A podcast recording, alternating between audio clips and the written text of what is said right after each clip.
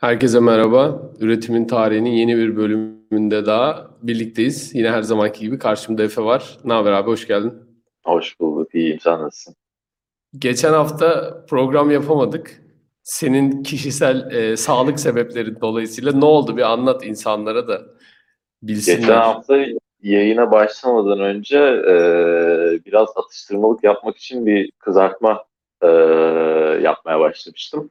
E, küçük bir ev kazası yaşadım. Kızartma tenceresi işte ayağımın üzerine düştü. Bayağı bir yandım ettim. E, işte Ah be abi. koşturma, şudur budur falan derken programı yapamadık. E, son bir haftada da evdeyim. Yavaş yavaş işte toparlanmaya çalışıyorum ama bugün artık böyle şey ağrımsızım biraz dindi. O yüzden bugün yapalım dedik programı. Ev Ee, ev kazalarının oldu. Onlara teşekkür ederim bu arada.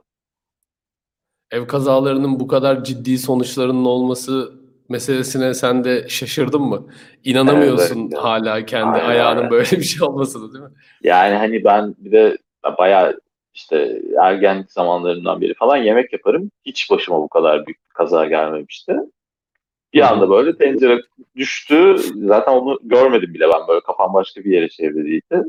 Sadece Evet. şeyi hissettim. Böyle ayağımın ve dizimin yandığını hissettim. İşte bir koşturdum ettim falan filan. Kötü bir deneyimdi yani gerçekten. Ama Ben biraz daha iyi. Allah'tan doktorum mesela çok e, eğlenceli bir adamdı. Şey hastaneye gitmişti acile. E, ayağa baktı şey dedi. Aa sigara paketlerinin üzerindeki ayak dedi. Öyle gülmeye başladık. İşte sardılar mardılar gönderdiler sonra. İyi neyse geçmiş olsun. Şimdi artık e, daha iyisin ama yine şeyi kaldı değil mi? Yani bir yükü var hala. Evet evet yani yürümekte falan zorlanıyorum biraz. E, arada bir ağrısı yapıyor falan filan. Ama hani en azından konuşabilecek kadar iyi durumdayım. Öyle söyleyeyim. Geçmiş olsun. Geçmiş ol. olsun abi. Evet. Bugün şimdi sanayi sa- şey e, savunma sanayini konuşacağız dedik. Hı hı. E, e, neresinden başlamak istersin? Sen yine bir e, sayısalcı olarak bize mekanizmayı aç. Öğrenelim neymiş e, bu mesele diye. Şimdi E, yani tarihin sanırım şey. Hı, Hı. evet abi dinliyorum ben tarihin başına kadar götürebiliriz aslında bu işi. Yani hani e, zaten hani insanın işte tanımı e, yani eski tanımlarından biri en azından alet kullanabilen e, hayvan olduğu için e, bu aletler de genelde işte av e, için veya işte diğer kabilelerle savaşmak için olan işte mızraktır, işte darttır, şudur budur vesaire bunlar. E, ama ilk böyle hani işte sanayi diyebileceğimiz anlamda işte atölyelerin vesaire kurulması e, bronz çağına kadar bekliyor. Bronz çağında ilk böyle büyük atölyeler vesaire e, kuruluyor. O dönemki imparatorlukların içinde görülüyor. E, Romalıların mesela büyük e, silah e, atölyeleri olduğunu biliyoruz. İşte demir ocakları, bakır ocakları vesaire. E, onları takip eden diğer imparatorluklarda da benzer durumlar var. İşte Sasanilerde var mesela. E, daha sonrasında e, bu işin hani biraz daha böyle teknikleştiği dönemler aslında Orta Çağ'a doğru oluyor. Mesela işte en bilinen şeylerden biri e, Bizanslıların kullandığı işte bu Rum ateşi. E, surlardan gelenleri yakmak için ve gemilerde de kullanıyorlar mesela diğer gemileri yakmak için. E, Sönmüyor değil mi? Çok, evet evet sönmüyor. Suyla sönmüyor yani en azından. Evet. ateşiyle ilgili çok böyle hani şey bir e, mit haline gelmiş bir laf vardır işte hani hala çözülemedi falan filan diye ama aslında biliniyor yani hani içeriğinin ne olduğunu. Geçen programda anlatmıştık. Petrolün e, damıtılması sırasında içinden neft diye bir şey çıkıyor. E, zaten şeyde de hani e, Türkçe'de neft aynı zamanda petrol de demek. E, o anlamı da geliyor. E, işte o neftle e, neydi? Ben buraya not almıştım onu. E, kalsiyum oksit yani yanmış kireç aslında. Normal bildiğiniz kirecin yakılmış hali. E, quicklime denir İngilizce'de. E, o ikisinin birleştirilmesiyle oluşturuluyor. İşte birkaç tane daha şey var. E, ve şey hani suyla sönmüyor. E, öyle bir yapısı var. O yüzden hani, hani herhangi bir kuşatma durumunda çok büyük bir silah. Hani surdan gelenin üzerine atıyorsunuz. E, yanma acısı da çok kötü bir acı olduğu için e, daha bir hafta önceki tecrübemden biliyorum. E, gayet başarılı bir silah olarak kullanılıyor. Ee, tabii bizim hani modern anlamda kullandığımız silahlara e, gelirsek işte bu işin başlangıcı 800 ile 900'lü yıllar arasında Çin'de işte barutun e, etkin bir şekilde kullanılmasıyla başlıyor. E, Çinliler aslında barutu çok fazla e, silah olarak kullanmıyorlar. İşte uçan mızraklar falan yapıyorlar böyle işte barutla e, ateşledikleri. E, onun dışında fişekler yapıyorlar falan. E, mesela Timur ordusunda e, şeyler olduğunu biliyoruz. Böyle küçük e, roketle böyle fişek arasında tabir edebileceğimiz e, şeyler atan, e, mızraklar atan böyle cihazların olduğunu biliyoruz. Mesela özellikle işte Hindistan tarafında falan kullanıldığına dair e, tarihi kayıtlar var. Ondan sonra işte bu iş yavaş yavaş şeye kadar geliyor. E, işte topların yapılması önce. E, topların daha sonrasında bu handgun tabir edilen e, büyük tüfeklere dönüştürülmesi. E, ondan sonra da işte çakmaklı, fitilli e, tüfeklerin yavaş yavaş oluşturulması. E, aslında temel... Temel yani en önemli değişikliklerden bir tanesi herhalde şey e, çeliğin e, kaliteli bir şekilde işlenebilir olması değil mi? Yani ilk başta onunla başlıyor aslında Tabii. dönüş. Tabii. Yani- Yani şimdi şöyle bir durum var. E, barut patlayarak e, herhangi bir şeyi harekete geçiriyor. Aslında ateş silahlarının genel olarak mantığı bu. Siz küçük bir bölgeye barut sıkıştırıyorsunuz, o baruta ateş veriyorsunuz, barut patlıyor. Barut patladığı Evet. sırada çok büyük bir basınç oluşturuyor. Bu basıncı oluşturduğu zaman e, işte bir tane boş e, bir silindiriniz var. İşte buna e, tüfek olduğu zaman işte e, o tüfeğin içerisinden gidiyor. Top olduğu zaman o oradan top atıyor. E, buradan işte içindeki e, projectile'ı yani fırlatmak istediğiniz malzemeyi e, yolluyorsunuz. Ama e, aynı sırada bu barutun patlaması sırasında oluşan basınç kuvveti e, sizin silahınızın çeperlerine de e, uygulanıyor. Ve bu silahınızın çeperlerinin buna dayanıklı olması gerekiyor. Ne kadar dayanıklı olursa o kadar işte büyük silahlar yapabiliyorsunuz. Ne kadar dayanıklı olursa o kadar e, dayanıklı silahlar yapabiliyorsunuz. Yani işte e, 700'lerin 800'lerin meteoroloji teknolojisiyle mesela işte bugünkü anlamda bir top yapamamızın sebebi bu aslında biraz da. Yani çünkü çatlıyor veya patlıyor. Hatta ilk bu işte 15. yüzyıldan ta 18. 19. yüzyıla kadar e, topların en büyük problemlerinden bir tanesi bu mesela. Adamlar savaş sırasında ateşliyorlar topları. Yani normalde topu niye ateşliyorsun? Karşı taraftaki adamı öldürmek için. Ama bazen toplar bu tarafta patlıyor ve hani şeyde o topu kullanan insanlar ölüyorlar. Ee, Mesela İstanbul kuşatmasında patlayan toplara dair e, yazılı kaynaklar var. E, yine diğer kuşatmalarda da aynı şekilde. Yani yaklaşık 30 atıştan sonra falan bir top e, patlayabiliyor. Böyle bir durum var. Özellikle şeyde demir Yani- olanlarda. Çok çekmiş adamlar ya.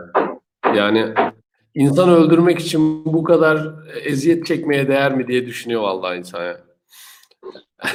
Ya, evet. o şeyler e, çok acayip geliyor bana.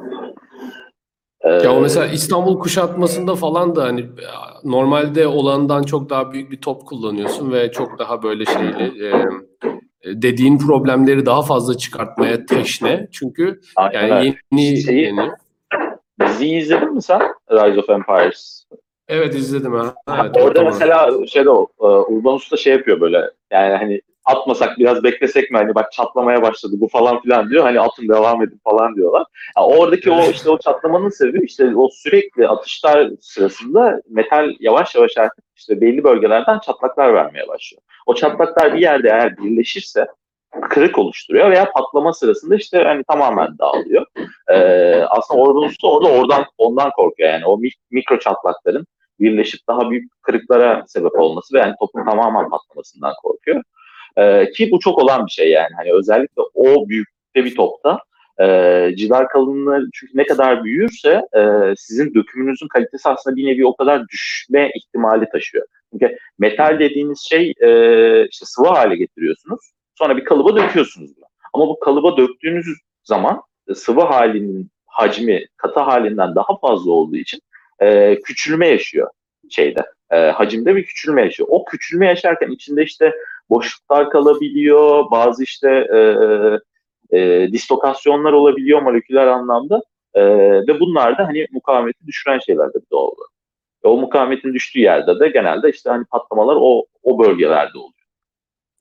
Yani şeylerden e, bu mesela e, İstanbul'un alınmasında önemli etkenlerden bir tanesi Fatih'in silahlı şey pardon barutlu silahlara olan e, şeyi nasıl diyeyim e, ilgisi dolayısıyla e, orduda şey san bildiğim kadarıyla 5-10 yılda bir tüfek değiştiriyorlarmış falan ya hatta daha da kısa aralıklarla olabilir.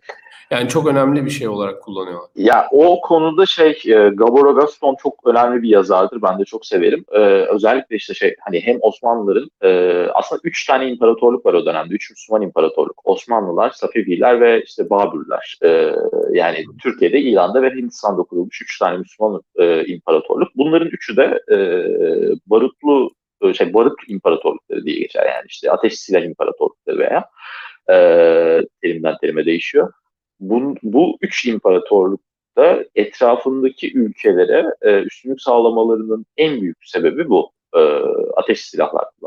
Çünkü ateşli silah e, o güne kadar yapılamamış iki şeyi yapıyor. Birincisi şu, e, bir işte uzak mesafeli e, saldırı araçları bunlar. Uzak mesafeli daha önceden saldırı aracınız zaten bir tane var. İşte ok e, veya tatar yayı, e, işte yay veya tatar yayı kullanıyorsunuz.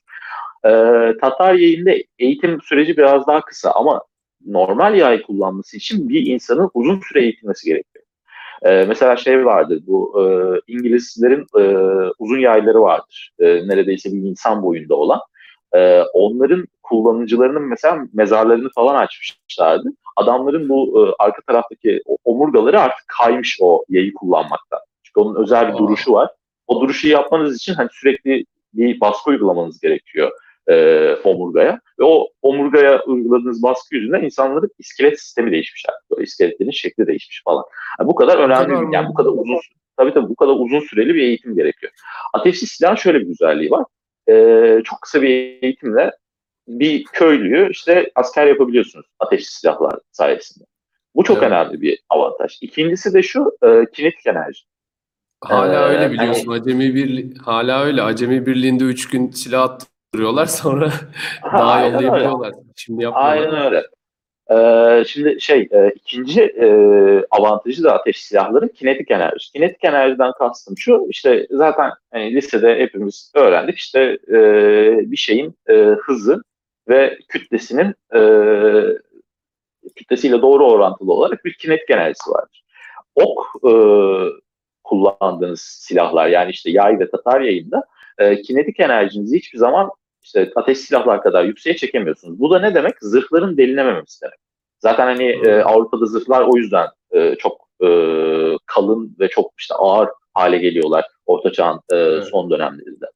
E, ama ateş silahlarla bunu delebiliyorsun. Yani karşınızdaki adam işte o dönemin e, parasıyla e, bugün işte boğazdan yalı alabileceği bir paraya yaptırdığı zırhla savaşa geliyor. Siz e, işte yaklaşık e, işte iki hafta falan eğitim verdiğiniz bir askerle onu öldürebiliyorsunuz. Ateş silahlarının en büyük e, avantajı bu oldu. Zaten o yüzden hani çok hızlı bir şekilde yayılıyorlar ki ilk dönemlerde ateş silahları aslında çok e, atıl şeyler. Yani hani çok beceriksizler. E, attığını vuramıyorlar. E, o yüzden zaten ilerleyen dönemlerde bu savaş taktiklerini e, çok etkiliyor. Yani hani okla mesela attığınız yeri çok rahat vurabiliyorsunuz eğer eğitimli bir okçuysanız ama ateş silahı öyle değil. O yüzden herkesin bir arada işte toplu atış yaptığı e, savaş formasyonları gelişiyor vesaire. O bir de çok absürt aslında yani karşılıklı dik durup yani dikilerek birbirine e, sıkıyor olmak enteresan evet. yani bir yani, karşı tarafta işte birkaç metre çok, ötede. Çok çok e, şey var o o dönemde özellikle o şeyde hani eski askerlerin yazdığı işte ya bu da savaşmak mı hani bu savaşın hiçbir onuru yok falan filan diye e, yazılmış şeyler var. Yani işin tarihine biraz e, dönersek şimdi bu işte çakmaklı e, tüfekler, fitilli tüfekler vesaire bunlar geliştirilirken bir yandan savaş teknolojisi de gelişiyor orada. İşte e, o döneme kadar mesela Avrupa'yı domine eden e, iki şey var aslında. Bir tanesi mızraklı işte çok ağır zırhlı e, askerler. Bunları işte Almanya'da Landsketch olarak görüyoruz. İşte e, İsveç'in paralı askerleri var. Bugün hala Papa'nın korumalığını yapan. E, bunlar ağır zırhlara sahip. İşte Halbert e, Aybalta e, denilen veya işte mızrak e, kullanan piyadeler. bunlara karşı da işte e, özellikle Fransızların e, bu konuda başı çektiği işte Polonyalıların, Macarların vesaire de hani gayet e, iyi bir e, geçmişleri olan e, ağır zırhlı süvariler var. Bu ikisini durdurmak e, neredeyse imkansız gibi bir şey. Yani bunlardan elinde daha fazla olan, e, bunları daha iyi taktikte kullanan savaşı kazanıyor gibi bir durum var. E, İspanyollar bu durumu değiştiriyorlar. İşte Spanish Tercio denilen bir savaş taktiği var. İşte bu mızraklı askerlerle tüfekli askerleri birleştirdikleri bir taktik. E, aynı formasyonun içinde hem tüfekler var hem e, mızraklılar var. Bu sayede işte e, süvari hücumuna karşı e, tüfekli askerleri koruyabiliyorsunuz. Aynı zamanda işte şeye karşı da e, tüfekli askerlere karşı da mızraklılarınızı koruyabiliyorsunuz. Bu sayede İspanyollar bayağı bir e, başarı elde ediyorlar. Ta ki işte süngünün bulunuşuna kadar. Süngü bulunduğu zaman artık bu mızraklı askerlere hiç ihtiyaç kalmıyor. E, o saatten sonra artık zaten piyade olarak tek başına tüfekli askerler yeterli hale geliyor. E, o dönemden sonra da zaten işte silah teknolojisi artık yani ateş silah teknolojisi savaş alanının tek hakimi durumuna geliyor. Evet. Ee, özellikle e, makinalı tüfeklerin şeyiyle birlikte iş acayip bir noktaya geliyor. Yani e, sanırım e, 3. Napolyon dönemlerinde başlıyor bu makinalı tüfek Evet. şeyi. 1850'de mitralyöz bulunuyor. Ha, Ee, okey. O en büyük e, Evet. şey. Daha Tamam. sonrasında Gatling Gun bulunuyor. İşte bu döner e, bir e, silindir etrafındaki e, şeylerden tüfek e, namlularından oluşan e, makinalı tüfek. E, ama asıl yani hani şey bugünkü anlamda bir e, otomatik e, makinalı tüfek diyebileceğimiz, ağır makinalı tüfek diyebileceğimiz şey aslında Maxim Gun. E, Maxim Gun 1800'lerin sonunda bulunuyor. Tam tarihini yazmıştım 84'te. Ha. E, 1884'te bulunuyor. E, Ondan sonra savaş gerçekten tam anlamıyla değişiyor. Yani mesela süvari e, tamamen artık ortadan kalkıyor neredeyse. E, bunun ilk örneğini aslında biz e, Rus-Japon savaşında gördük. E, bu işte Mançurya üzerinde e, Japonya'nın ve Rusya'nın hak iddia etmesi sonucunda ortaya çıkan ve sonunda Japonya'nın kazandı. E, o savaşta Japonlar e, bu işte e, makinalı tüfek kullanma, işte belli e, sınırları koruyup onların üzerinden işte e, karşı saldırılarla karşı tarafı e, yenmeye dayanan Birinci Dünya Savaşı'nın aslında temel taktiği kabul edebileceğimiz taktiği uyguluyorlar ve Rusları yeniyorlar. E, Amiral Togo'nun adını oğluna veren kimdi ya? E, Mehmet Akif miydi? Galiba Mehmet Akif. hatırlayamıyorum ya. To- olabilir ya Mehmet Akif olabilir. Yani Mehmet o Akif- Mehmet Akif'in Japon milleti diye bir şiiri var onu biliyorum. O bayağı övüyor orada yani Evet, Japonları. evet. Ya tabii Ama şimdi hani- e, şeyi kontekste oturmak için oturtmak için anlatmak lazım. Ee, şimdi tabii Osmanlı ve genç Cumhuriyet de yani yine e, şey Soğuk Savaş döneminde Ruslardan çok çektiğimiz için e, Osmanlı'nın ezelden beridir bir şeyi var tabii yani Rus İmparatorluğu'na karşı ve e, yenemiyoruz yani ta Kırım e, şeyinden beri, savaşından beri adamları bir türlü yenemiyoruz ve Japonlar e, tıpkı Türkler gibi, tıpkı Osmanlılar gibi modernleşmeye e, geç başlamış ve hızlı bir şekilde de kalkınmaya çalışan bir millet işte Meiji ile birlikte başlıyor. 1800'ler 1863 olması lazım Meiji'nin şeye gelişi. E, ve sonrasında işte modernleşme hareketleri vesaire bizimki gibi bir şeylere başlıyorlar ama onların e, kapitalizmle olan entegrasyonu çok daha hızlı bir şekilde oluyor ve başarılı bir e, ülke, sanayileşmiş, gelişmiş bir ülke olma yolunda çok çabuk ilerliyorlar. Ve işte normalde çok uzun süreler hiç dünya sahnesinde görmediğiniz Japonya'yı bir anda bir bakıyorsunuz 1903 müydü? Bir bak 1900'ün başında işte bir bakıyorsunuz e, Rusya gibi 5 olması evet 5 olabilir. E, dünyanın en büyük imparatorluklarından bir tanesi olan Rus İmparatorluğunu mahvediyor. Ve işte orada bizim e, hisli şair entelektüellerimiz de ki şairlerin entelektüel olarak değerlendirilmesiyle ilgili tartışabiliriz. E, hemen tabii bundan kendilerine bir görev çıkartıp işte şiirler yazmalar bilmem neler hemen başlıyor. E, hatta işte o e, sanırım yani yanlış da söylüyor olabiliriz kontrol edilebilir Google'dan. E, Mehmet Akif olması lazım. Çocuğuna Togo adını koyuyor. Yani çünkü işte Rusları e, mağlup eden amirallerden bir tanesinin adı. E, Ee, Doğu milletlerinin. Doğu milletlerinin ya- bir Batı milletine karşı kazandığı uzun süre sonra ilk savaş. Ee, Çok Evet. önemli aslında o yönden yani.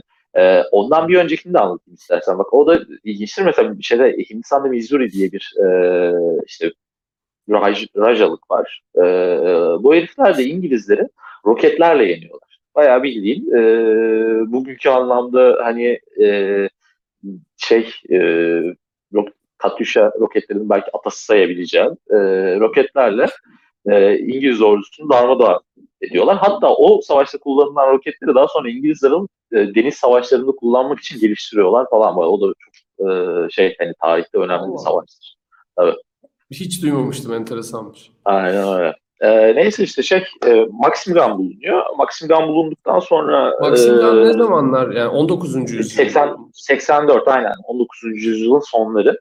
Ee, ve işte o sırada bir aslında savunma sanayini ilgilendiren bir şey daha var. Aslında savunma sanayiyle hiç alakası olmayan bir yerden çıkmış bir icat. Ee, Amerika'da bu işte özellikle Vahşi Batı'da e, insanlar sürülerini bir arada tutabilmek ve hani onların çalınmasını vesaire engelleyebilmek için e, şeyler kullanıyorlar. Dikenli teller kullanıyorlar. Bu dikenli teller savaş alanına giriyor Birinci Dünya Savaşı'nda.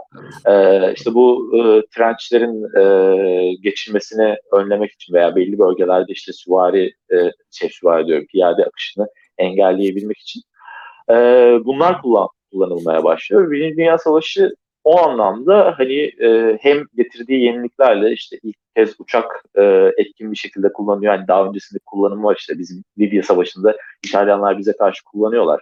E, biz de hatta bir tane uçaklarını düşürüyoruz. Ama hani e, ciddi anlamda hani bombalama vesaire için kullanıldığı ilk savaş Birinci Dünya Savaşı. Yine aynı şekilde tankın bulunduğu savaş e, Birinci Dünya Savaşı. E, Şey, makinalı bu şey açısından- şekilde kullanıldı. Ee, şey açısından çok enteresan bir şey o Birinci Dünya Savaşı'nda yaşanan şey. Şimdi mesela 100 yıl öncesini düşünelim. İşte Napolyon e, bir başlıyor fetih serisine. Birkaç yıl içinde Avrupa'nın tamamını neredeyse kontrol altına alıyor. Yani İspanya hariç her yere ulaşıyor. İşte Moskova'ya kadar gidiyor falan. Ee, ve birkaç yıl içinde bunu yapıyor. Ee, hele yakın coğrafyasını, Fransa'nın yakın coğrafyasını çok çabuk zapturapt altına alıyor. Ee, fakat Birinci Dünya Savaşı'nda öyle bir şey oluyor ki e, aylarca bulunduğunuz mevziye takılı kalıyorsunuz. İlerlemek neredeyse mümkün değil. Çünkü makinalı tüfekler e, şey olmuş artık işlevsel hale gelmişler ve bu e, dikenli tel dediğiniz şey bile çok önemli bir savunma mekanizması haline geliyor. Mesela bizim e, Çanakkale savunmasından savunmasında olması lazım. E, şeylerden birkaç tane Alman malı makinalı tüfekle çok ciddi zayiat yaratıyorlar İngiliz ordusunda. E, Evet. yani 5-6 tane makinalıyla bir de yani öyle bir şey var. Normalde bunu eskiden yani 50 yıl önce onu mümkün değil düşünemezsiniz bile öyle bir şey olmasını. Ve bu e, şeyi değiştiriyor yani e, hem savaş taktik anlamda değiştiriyor hem e, devletlerin fetih politikaları ile ilgili değişiklikler yapıyor. E, işte askeri şeyi zaten komple değiştiriyor. Yani orada inanılmaz bir kırılım oluyor aslında. Ya Tıpkı, bana e, hani nükleer savaş gibi. Nükleer Bana silahlarda olduğu gibi hani- oraya da gelir. iki, iki savaş arasında tercih yap denildiği zaman bir taraf Birinci Dünya Savaşı, diğeri hani herhangi başka bir savaş olduğunda hani hangisinde bulunmak istemezsin diye her zaman diğer tarafı seçerim. Çünkü hani Birinci Dünya Savaşı'nda bir askerin yaşayabileceği hani milyon tane kötü duruma işte hani işte trench foot var bu e, şeylerde siperlerde e, yerlerin sürekli çamur, su, işte soğuk olmasından dolayı ayağınızı kaybedebilirsiniz. Kimyasal silahla öldürülebilirsiniz. E, top atışında öldürülebilirsiniz. E, makinalı tüfek, tüfeğe karşı koşarken öldürülebilirsiniz. Herhangi bir işte dikenli tele takılıp enfeksiyon yüzünden ölebilirsiniz. E, savaş bitse dahi İspanyol gribinden ölebilirsiniz. Yani Evet, hani evet. Çok çok Travması çok bitmiyor. Evet aynen öyle. Aynen öyle. Evet. Yani hani Anladım. şey var işte bu Birinci Dünya Savaşı'nda top kullanımı e, en yoğun savaşlardan bir tanesi e, o anlamda. E, bu shell shock denilen bir şey var işte bu e, patlamalar, Evet. topların patlamalarından dolayı insanların krize girmesi, yani şoka girmesi ve hani ondan çıkamaması durumu. Ee, Evet. Yani hani on binlerce insan bu shell shock'tan dolayı tedavi görüyorlar. Savaşın bitmesinden sonra da. Yani birçoğu kendine gelemiyorlar. Yani yürümekte falan zorlanıyor insanlar yani. Hani o seviye bir şoktan bahsediyorum.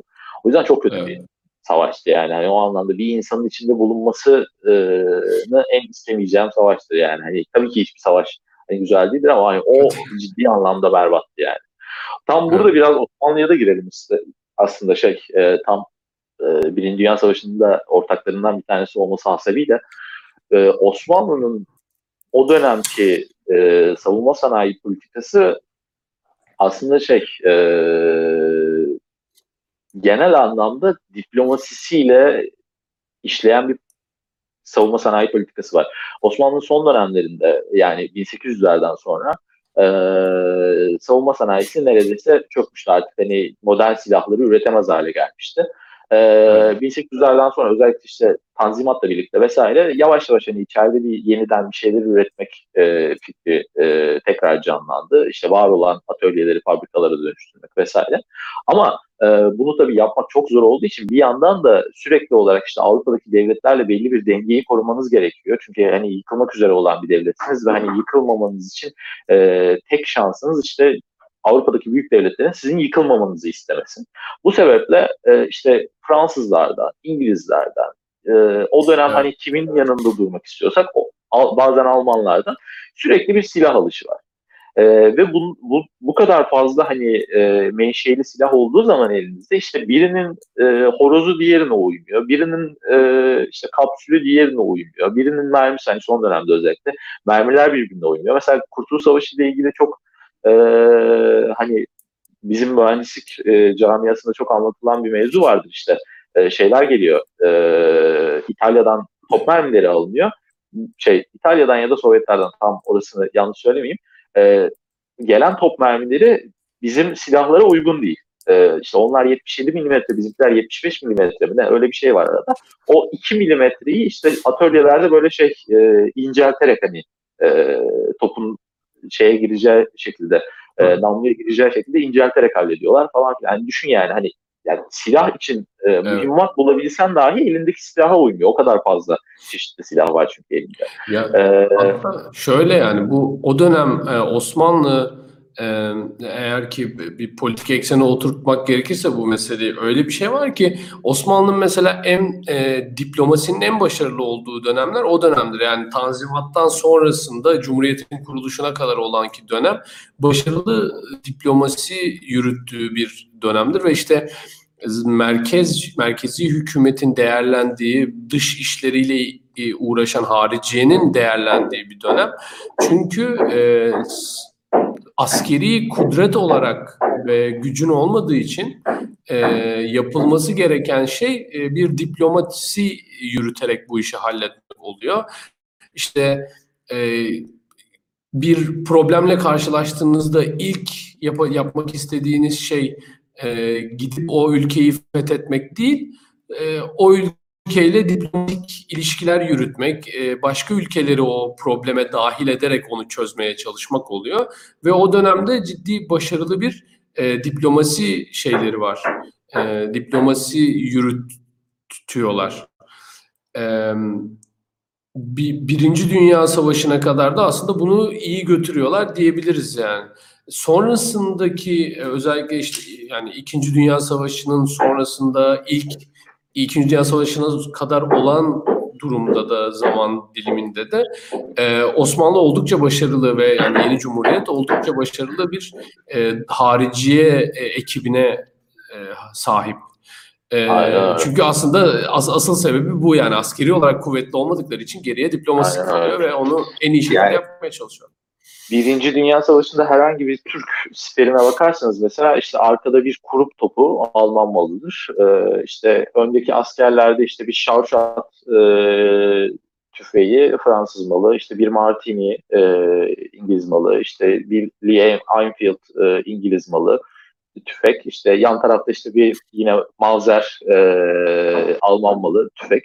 E, arka tarafta işte İtalyan malı bombaları vesaire görebilirsiniz. Yani o anlamda o çok e, karışık durumda şeyde ordunun elindeki malzemeler ve bu aslında savaşma e, yeteneğini de biraz kısıtlıyor. Bizim bence Balkan Savaşı'nda hani bu kadar büyük e, bir mağlubiyete uğramamızın sebeplerinden e, bir tanesi de bence o mesela. E, daha sonrasında işte e, Birinci Dünya Savaşı bitip Kurtuluş Savaşı kazanılıp e, Cumhuriyet kurulduğunda bu iş e, için hani bir, bir e, yerli bir savunma sanayi e, oluşturmanın ne kadar önemli olduğu aslında herkes herkes tarafından biliniyor ve bunun için çalışmalar yapılıyor. İşte e, Hamtaş var kurulan. Ondan sonra işte e, bu fişek fabrikaları kuruluyor. O dönemde mesela Şarkir Zümre diye bir adam var. E, bunun e, fişek fabrikası mesela orduya e, büyük oranda işte şey e, mühimmat, e, ordunun mühimmatının önemli kısmı e, onun fabrikalarında üretiliyor. Yani çok e, Türkiye'de başarılı örnekler çok bilinmez. E, genelde başarısızlıklar üzerinden hani şey e, dövülmekle biz yetiniz ama mesela Şarkı Zümre başarılı bir örnektir. Hani e, başarısız örnekler de var tabii işte yani kötü örnekler de var. Ne oluyor? Ne oluyor? Benim- benim- orada benim orada bir yeri katılma- yıkıyorlar abi. Benim üst katımda bir inşaat faaliyeti var. Evi yeniliyorlar da o galiba yeniden başladı. Söylemiştim aslında hani e, yayın olduğunu ama neyse. E, Nuri Kildigil fabrikası var e, o dönemde. E, bir patlama sonucunda e, Nuri Kildigil, Kildigil vefat ediyor. Enver Paşa'nın da e, yanlış hatırlamıyorsam kardeşiydi. Kardeşi ya da kuzeni olması lazım. E, yine o dönemde işte e, şeyin e, bu Junkers'ın Alman malı e, uçakların üretildiği e, Kayseri e, fabrikası var. Orası e, üretime devam ediyor ve e, yaklaşık e, 112 tane uçak üretiyorlar ben e, benim notlarıma göre. O fabrika mesela o fabrikanın o fabrikanın Sana müsaade etmeyecekler. o fabrikanın e, şeyiyle alakalı e, Türkiye'de çok fazla e, mit vardır mesela işte hani neden kapatıldı, niye e, üretime devam etmedi falan filan diye. E, işte Amerikalılar kapattı diyen vardır işte başka biri kapattı. İstersen sen biraz devam et bu e, ha, durdu galiba. E, Sakinleş. yok. Yok o. Alperen, Alperen Uslu diye bir izleyici tarihsel konuda oldu bayağı. Gerçekten. Evet, sabah sabah saat yani Gerçekten. öğlen saatlerinde yayın yapmanın böyle şeyleri var. Evet. evet. Ben bir saat sürer demiştim ama yarım saatten sonra başladık tekrar. Sağ olsun. senin de senin kaydını mı bekleyeceğiz deyip başladılar. Aynen öyle. Neyse ben şeyi anlatayım. Bu fabrikaların kapatılması mevzusu, uçak üretilen fabrikaların kapatılması mevzusu. Ee, 1933'te e, Almanya'da mesela başa geldikten sonra işte hızlı bir şekilde e, yönetimi ele alıyorlar ve işte 39 civarında falan Türkiye ile olan bu anlaşmalarını e, şey olan e, anlamında e, bunlar bize işte e, uçağın üretim e, dosyalarını veriyorlar. İşte biz de onun üzerinden o lisans üzerinden üretim yapıyoruz. Türkiye ile Alman- Almanya anlaşamıyor e, bu anlamda ve e, üretimi durdurmamızı istiyorlar. E, bizim lisanslarımızda üretim yapmayın diyorlar. E, biz de mecburen durdurmak zorunda kalıyoruz. Yani o fabrikaların kapatılması mevzusu aslında bununla alakalı bir lisans sorunundan ve Nazilerin hani e, e, yanlarında direkt olarak müttefiki olmayan Türkiye'ye kendi uçaklarının üre- üretilmesi izni vermemesinden kaynaklanan bir şey var orada. Hmm. Ee, ve hani şu, şu da var aslında. Şimdi e, İkinci Dünya Savaşı'nda dünyada çok fazla uçak üretiliyor. Özellikle Amerika'da e, yaklaşık sayı 300 binlere falan yaklaşıyordu yanlış hatırlamıyorsam. E, savaş boyunca üretilen e, uçak sayısı ve bu uçak tek, bu büyüklükte sayı e, doğal olarak hemen savaştan sonra e, sivil e, uçuşlara vesaire dönüyor ve hani askeri anlamda da dünyada çok fazla bir uçak ihtiyacı kalmıyor artık. Zaten hani elde çok fazla uçak var. Ee, savaş da bitmiş. O yüzden hani piyasa bayağı daralıyor. Şimdi biz Türkiye'de çok az üretim yapan e, işte görüyorsunuz burada işte e, fabrikanın kuruluşu 26 39'a kadar 112 uçak üretebilmiş. Hani hani bu kötü bir sayı değil ama hani işte dünyadaki rakipleriyle e, karşılaştırılabilecek bir sayı da değil. E, o yüzden bu fabrikaların artık piyasada tutunma ihtimali kalmıyor. Öyle bir durum var. Yani Türkiye bunlardan kendisi uçak alıp işe devam edebilirdi ama artık bunların teknolojisi de modern teknolojiyi yakalayamadığı için E, ve hani işte Amerika'dan da e, silah yardımı alıyorsunuz. Hani Amerikalılar size e, onlar için eski ama sizin için çok yeni olan bir sürü silah gönderiyorlar, uçak gönderiyorlar, şunu gönderiyorlar, bunu gönderiyorlar. E, bu yüzden e, bu fabrikalar mecburen kapanıyor.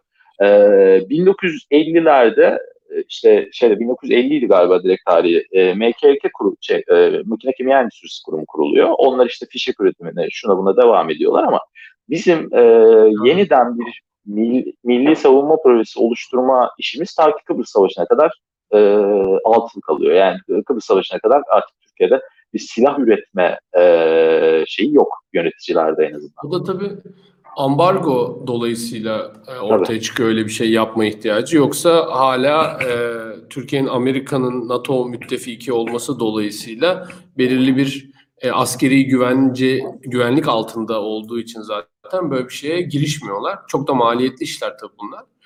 E, sonraki e, şey de aslında AK Parti dönemindeki o mil- milli savunma atılımı da yine e, bazı istediğimiz silahlara devletin ulaşamaması dolayısıyla oluyor. Bazı işte Amerikan, Avusturya vesaire ba- bazı ülkelerin işte silah satmamak vesaire bazı maddeleri satmaktan e, geri durmaları dolayısıyla başlıyor.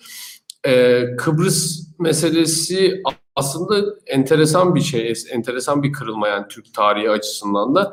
E, o döneme kadar belirli bir e, Amerikan düşmanlığı zaten bizim memlekette hep var.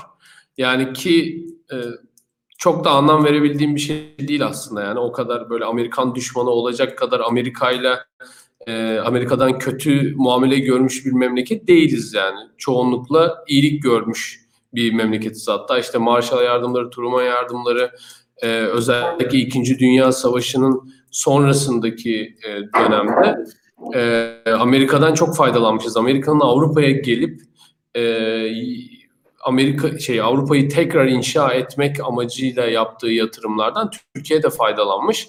Tabii burada Amerika'nın çıkarına uygun olması dolayısıyla bu durum ortaya çıkıyor. Öyle yani Amerika Türkleri çok sevdiği için bunu yapmıyor tabii ki. Ee, Rusya'yı yani daha doğrusu Sovyetleri e, contain etmek için Sovyetlerin yayılmasını, ideolojisinin yayılmasını engellemek için e, Türkiye'nin güney Türkiye'nin e, Avrupa'nın güney kanadını koruması için bu yardımları yapıyor. E, ama bu yardımları yapıyor. Yani çoğunlukla bizim e, askeri donan, donanımımızın e, beslendiği şey zaten Amerikan e, ekolü. Yani biz Amerikalılardan silah alırız, Amerikalılardan mühimmat alırız, Amerikalılardan işte yardım alırız vesaire. E, Türkiye'nin de zaten bütün savunma sistemi aslında Amerika ve yani NATO'ya e, entegredir. Hatta bu F-35 meselesinde de son dönemdeki F-35 meselesinde de bu e, bu göz ardı edilerek konuşuluyor. Özellikle işte bu e, Perinçekçi ekip diyeyim yani artık başka söyleyecek bir şey e, söyleyecek bir daha başka şekilde ifade etmenin bir yolu yok. O ekip mesela genellikle hep bilinçli bir şekilde e, şeyi göz ardı ediyorlar. Amerikan, şey, Türkiye'nin bir göz ardı etmiyorlar daha doğrusu bilinçli olarak onun e, onun karşısında propaganda yaptıkları için.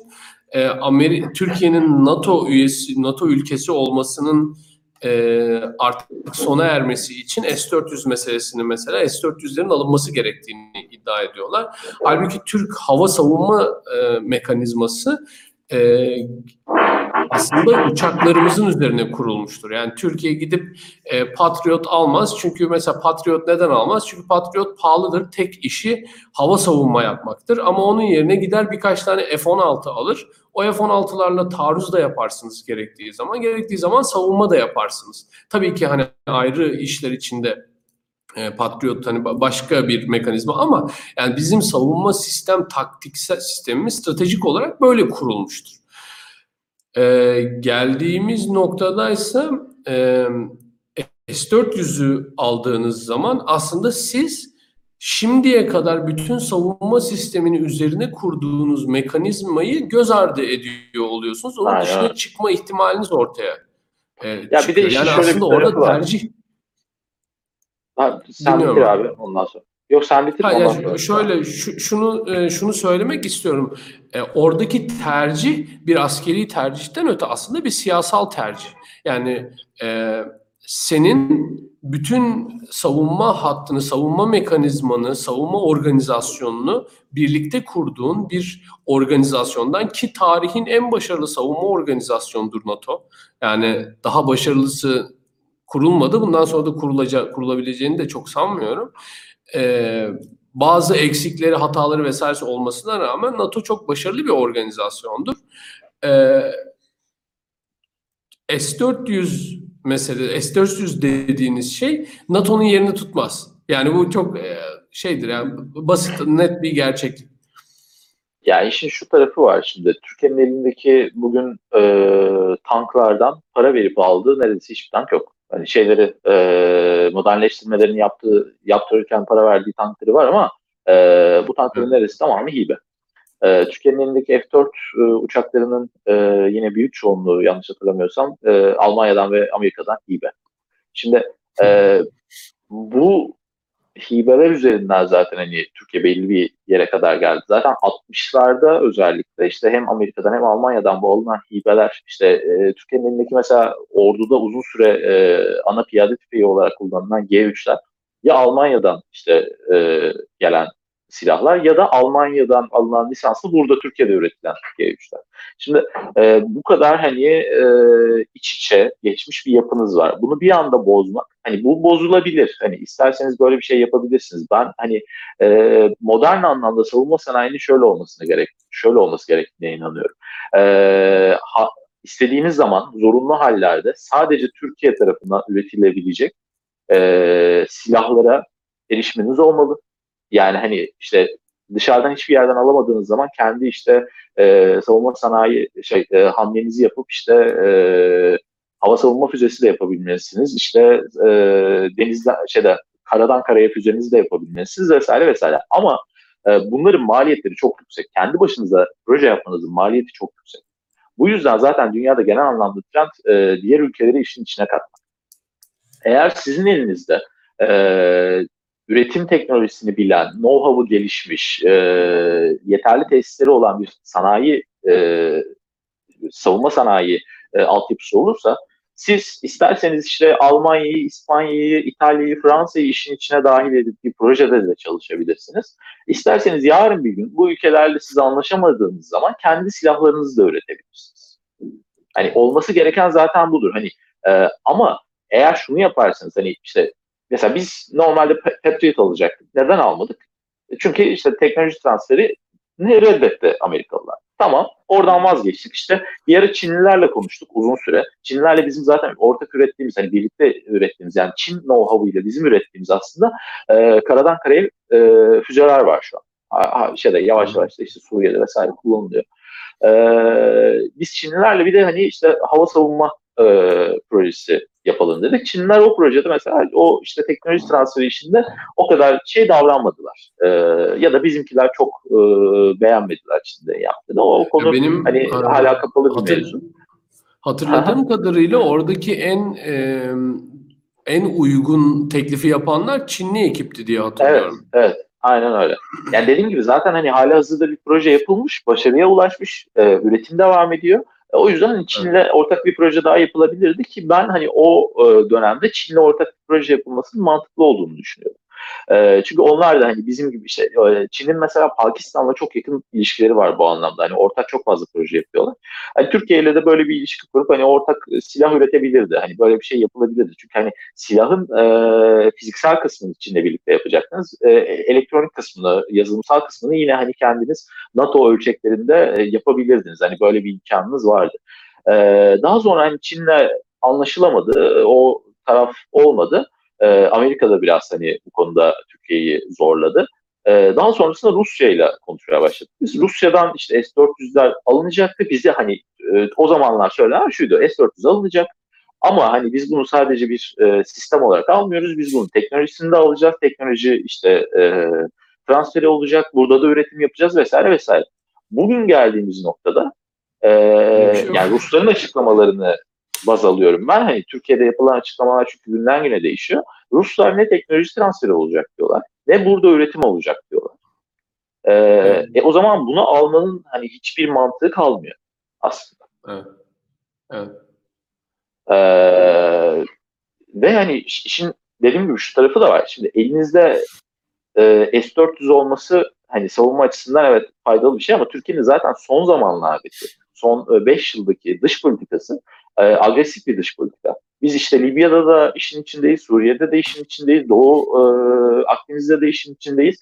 E, ve hani bunlarda başarıya ulaşabilmeniz için agresif de bir e, ordu yapılanmanız olması gerekiyor. Yani bugün işte Sur Suriye üzerinde İsrail F-35'leri istedikleri gibi uçup, Irak üzerinde istedikleri gibi uçup, istedikleri hedefi vurabiliyorlar ve hani şimdiye kadar herhangi bir F-35'e bir şey olmadı.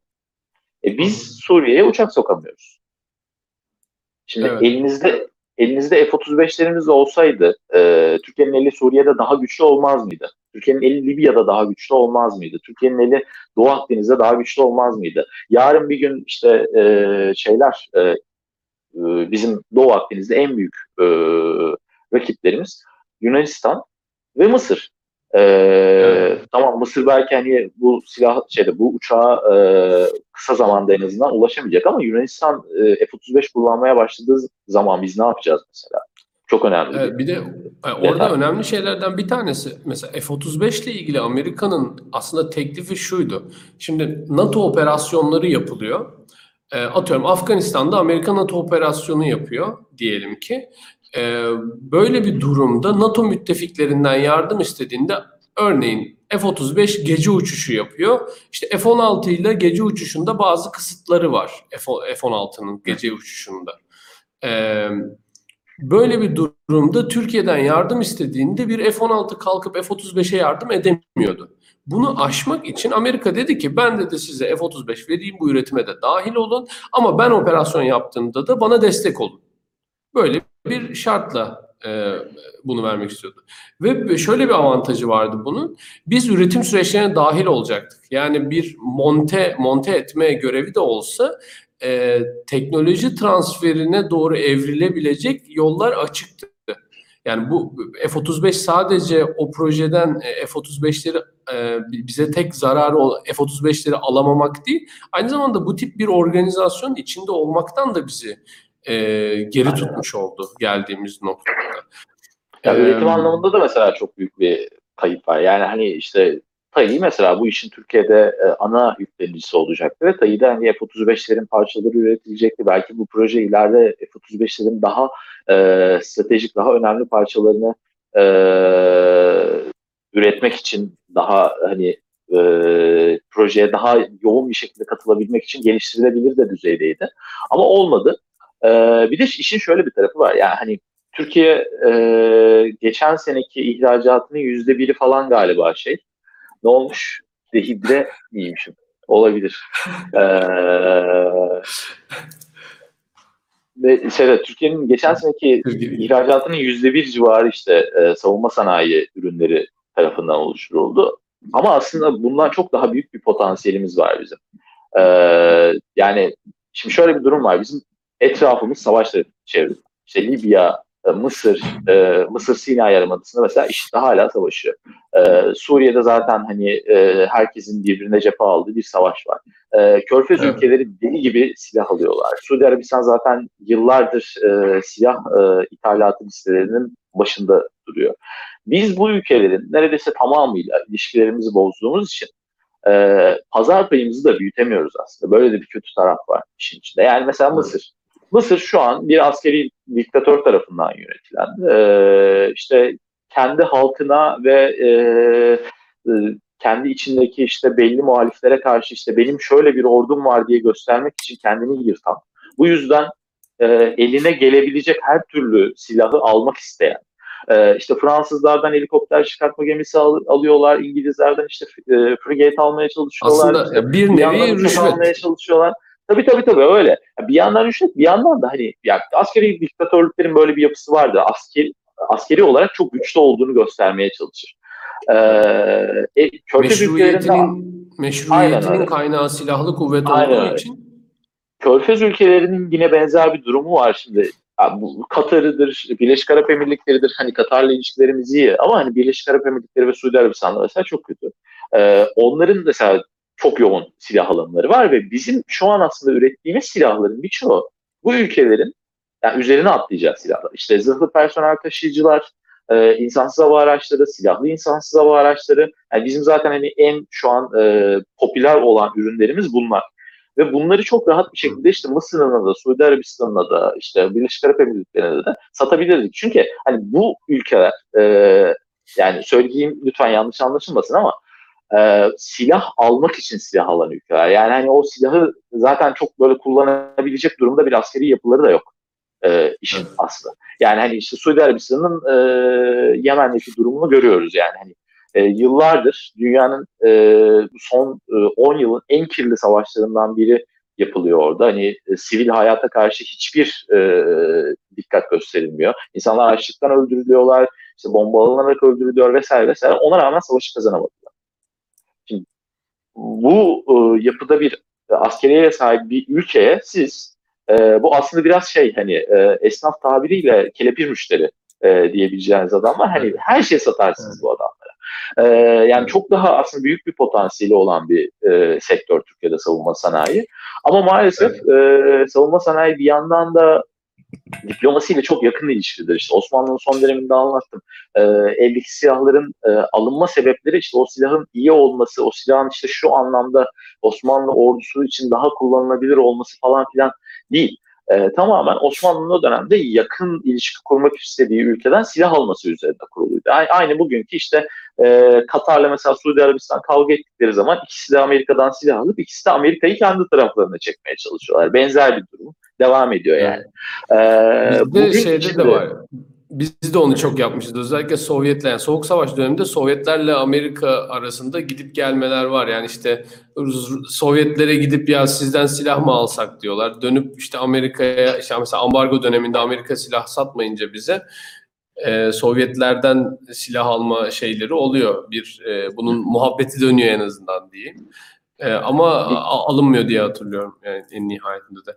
Bu arada Ee, heh, Ezgi- Ezgi- şimdi. Ha evet Ezgi Hanım bir soru sormuş. Ee, Ezgi Sancaroğlu. M- şöyle göstereyim de insanlar da görsün. Zaten görüyorlardır. Yani Covid sonrası pay ayrılacak mı sizce diyor. Çünkü aslında söylediği şey de makul. Yani en nihayetinde savunma harcaması eğitime, sağlığa ayrılmamış e, paradır. Ee, senin sen istersen cevap ver sonra ben de bir şeyler söyleyeyim. Ee, yani ben yakın gelecekte Türkiye'de e, savunma savunmaya ayrılan payın çok fazla düşürülebileceğini düşünmüyorum. Çünkü hani temel e, tehditler e, çok değişecek gibi durmuyor. Hani belki işte petrol fiyatlarının bu kadar düşmesi yüzünden Doğu e, Akdeniz'deki sorun biraz e, azalacak. E, oradan dolayı hani bir rahatlama olabilir ama işte Libya'sı olsun, e, Suriye'si olsun e, mevzular devam ediyor. O yüzden mecburen Türkiye belli bir parayı harcamak zorunda. E, Ya ben- silah alımı askeri Ha, evet Şunu yani doğru. mesela- Şey, Katar krizine kadar öyleydi. O, o da doğru. Bu ya ben Covid meselesiyle ilgili genel olarak şöyle bir e, düşüncem var. Yani e, insanların bu tip büyük travmalardan ders alacağını, devletlerin bu tip travmalardan ders alacağına dair bir e, umut var insanlarda. Çok da haklı bir umut. Yani e, sonuçta bu bu travmaları yaşayınca anlıyorsunuz ya bunlar yaşanabilir şeylermiş diye. Yani işte şeyden de basit bir örnekte de düşünmek gerekirse mesela deprem olduktan hemen sonra depreme dayanıklı evlerin fiyatı artıyor ama depremden bir sene sonra e, herhangi bir e, kimse öyle ya deprem olursa ne olacak diye şey yapmıyorlar. E, dikkat ederek iş yapmıyorlar. E, bunun bu, bu- sebeple böyle insanların öğrenme körvleri o kadar çabuk e, işlemiyor. Mesela 2008 krizi yaşadık. Biz 2008 krizinde e, finansal serbestleşmeyle ilgili bazı düzenlemeler yapılması gerektiği artık açığa çıkmıştı. Bu kadar e, oynak sermaye hareketlerinin, bu kadar e, çeşitli sermaye hareketlerinin e, dünya ekonomisinin birbirine bağlı olması dolayısıyla problem yaratabileceği aslında çok ortaya çıkmıştı. E, fakat öyle bir şey oldu ki hiçbir şey değişmedi dünyada. Yani hala 2008 krizi gibi bir krize çok açık e, durumdayız. Bütün dünya olarak. Ee, dolayısıyla ben çok ümitli değilim. Keşke öyle olsa. Covid sonrasında yani e, mesela sağlık ve eğitim harcamalarının ne kadar önemli olduğunu, sosyal devletin ne kadar önemli olduğunu vesaire çok böyle net bir şekilde görmeye başladık. Bazı konularda e, insanları kendi başına bıraktığınızda e, özgürlük ortaya çıkabileceği gibi bir sürü problem de ortaya çıkabiliyor. Yani Amerika'da bu kadar fazla ölünün olması dünyanın en gelişmiş ülkesinin, en zengin ülkesinde 100 bine yakın insanın iki ay içinde ölmesi korkunç bir şey. Ama e, Amerika'da sağlık sistemi mesela değişecek mi diye soruyorsanız bence değişmeyecek. Çünkü orada artık kitlenmiş bir şey var, kamuoyu var. Yani bu kadar ciddi bir şeyden sonra bile, bu kadar ciddi göstergelerden sonra bile eğer yani şey değişecekse, e, sistem değişecekse ancak şimdi değişirdi Amerika'da.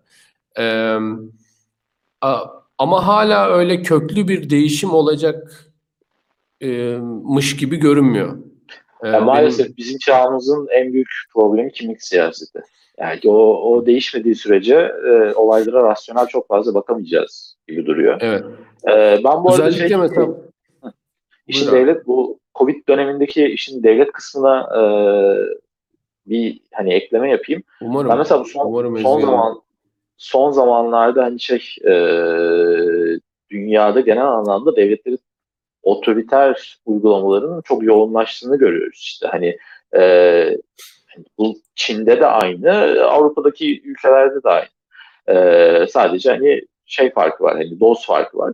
E, bunun ileride e, bireysel özgürlükler anlamında bize büyük e, sıkıntılar çıkaracağını düşünüyorum. Yani bu salgın dönemi geçtikten sonra tamam e, belki hani işte şey sağlık, daha fazla sağlık harcaması yapılacak bundan sonra belki daha fazla hani sosyal e, projeler yapılacak vesaire vesaire ama bir yandan da devletlerin elinde çok büyük bir güç geçiyor ve hani buna karşı insanlar yavaş yavaş e, kabullenme e, durumuna gelmeye başlıyorlar. O da çok büyük bir sıkıntı tabii. Evet. Yani ben e, önceden insanın insana çok güveniyordum. E, bir faydasını görmedim. O yüzden artık artık o kadar güvenmiyorum. Keşke öyle Ya, olsa. Ben biraz daha orada hala şey tarafındayım ya hani e, ya insana güvenmek değil de insanların e, totalde yaptıklarının e, eninde sonunda bir şekilde mantıklı olana çıktığını düşünüyorum. Hani bazen işte e, şey yapıyoruz, tökezliyoruz, düşüyoruz, ediyoruz falan ama bir yerden sonra toparlıyoruz. Yani hani işte e, 1700'lerde hiç kimse dünyada köleliğin kaldırılacağını falan düşünmüyordu. Tabii evet. Hani Evet.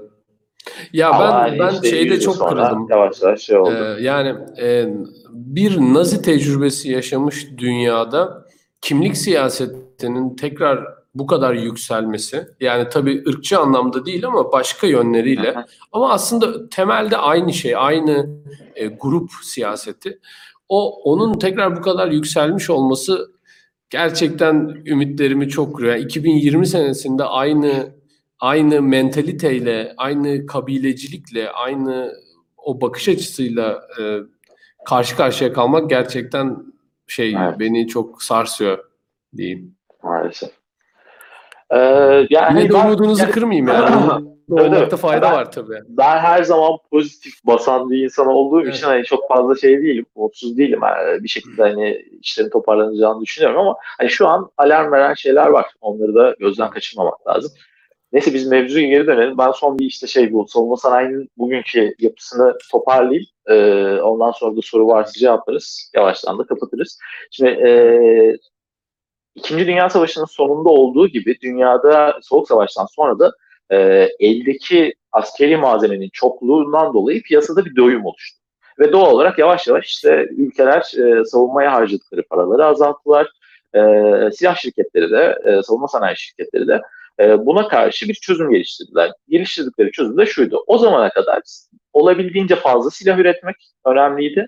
Ee, Soğuk Savaş'tan sonra daha teknolojik olarak e, yüksek e, üretim teknolojisine sahip, yüksek teknoloji kullanan ve daha verimli silahlar üretilmeye başladı. Yani daha öncesinde işte atıyorum bir uçak fabrikasında e, Lockheed Martin'in bir uçak fabrikasında senede 100 uçak üretilirken artık e, 20 uçak üretilmeye başladı ama bu uçaklar çok daha yüksek teknolojide, çok daha fazla becerisi olan uçaklardı. Veya aynı şekilde işte şey e, bu diğer tüm neredeyse silah teknolojisi anlamında e, şeye e, uygulanabilir.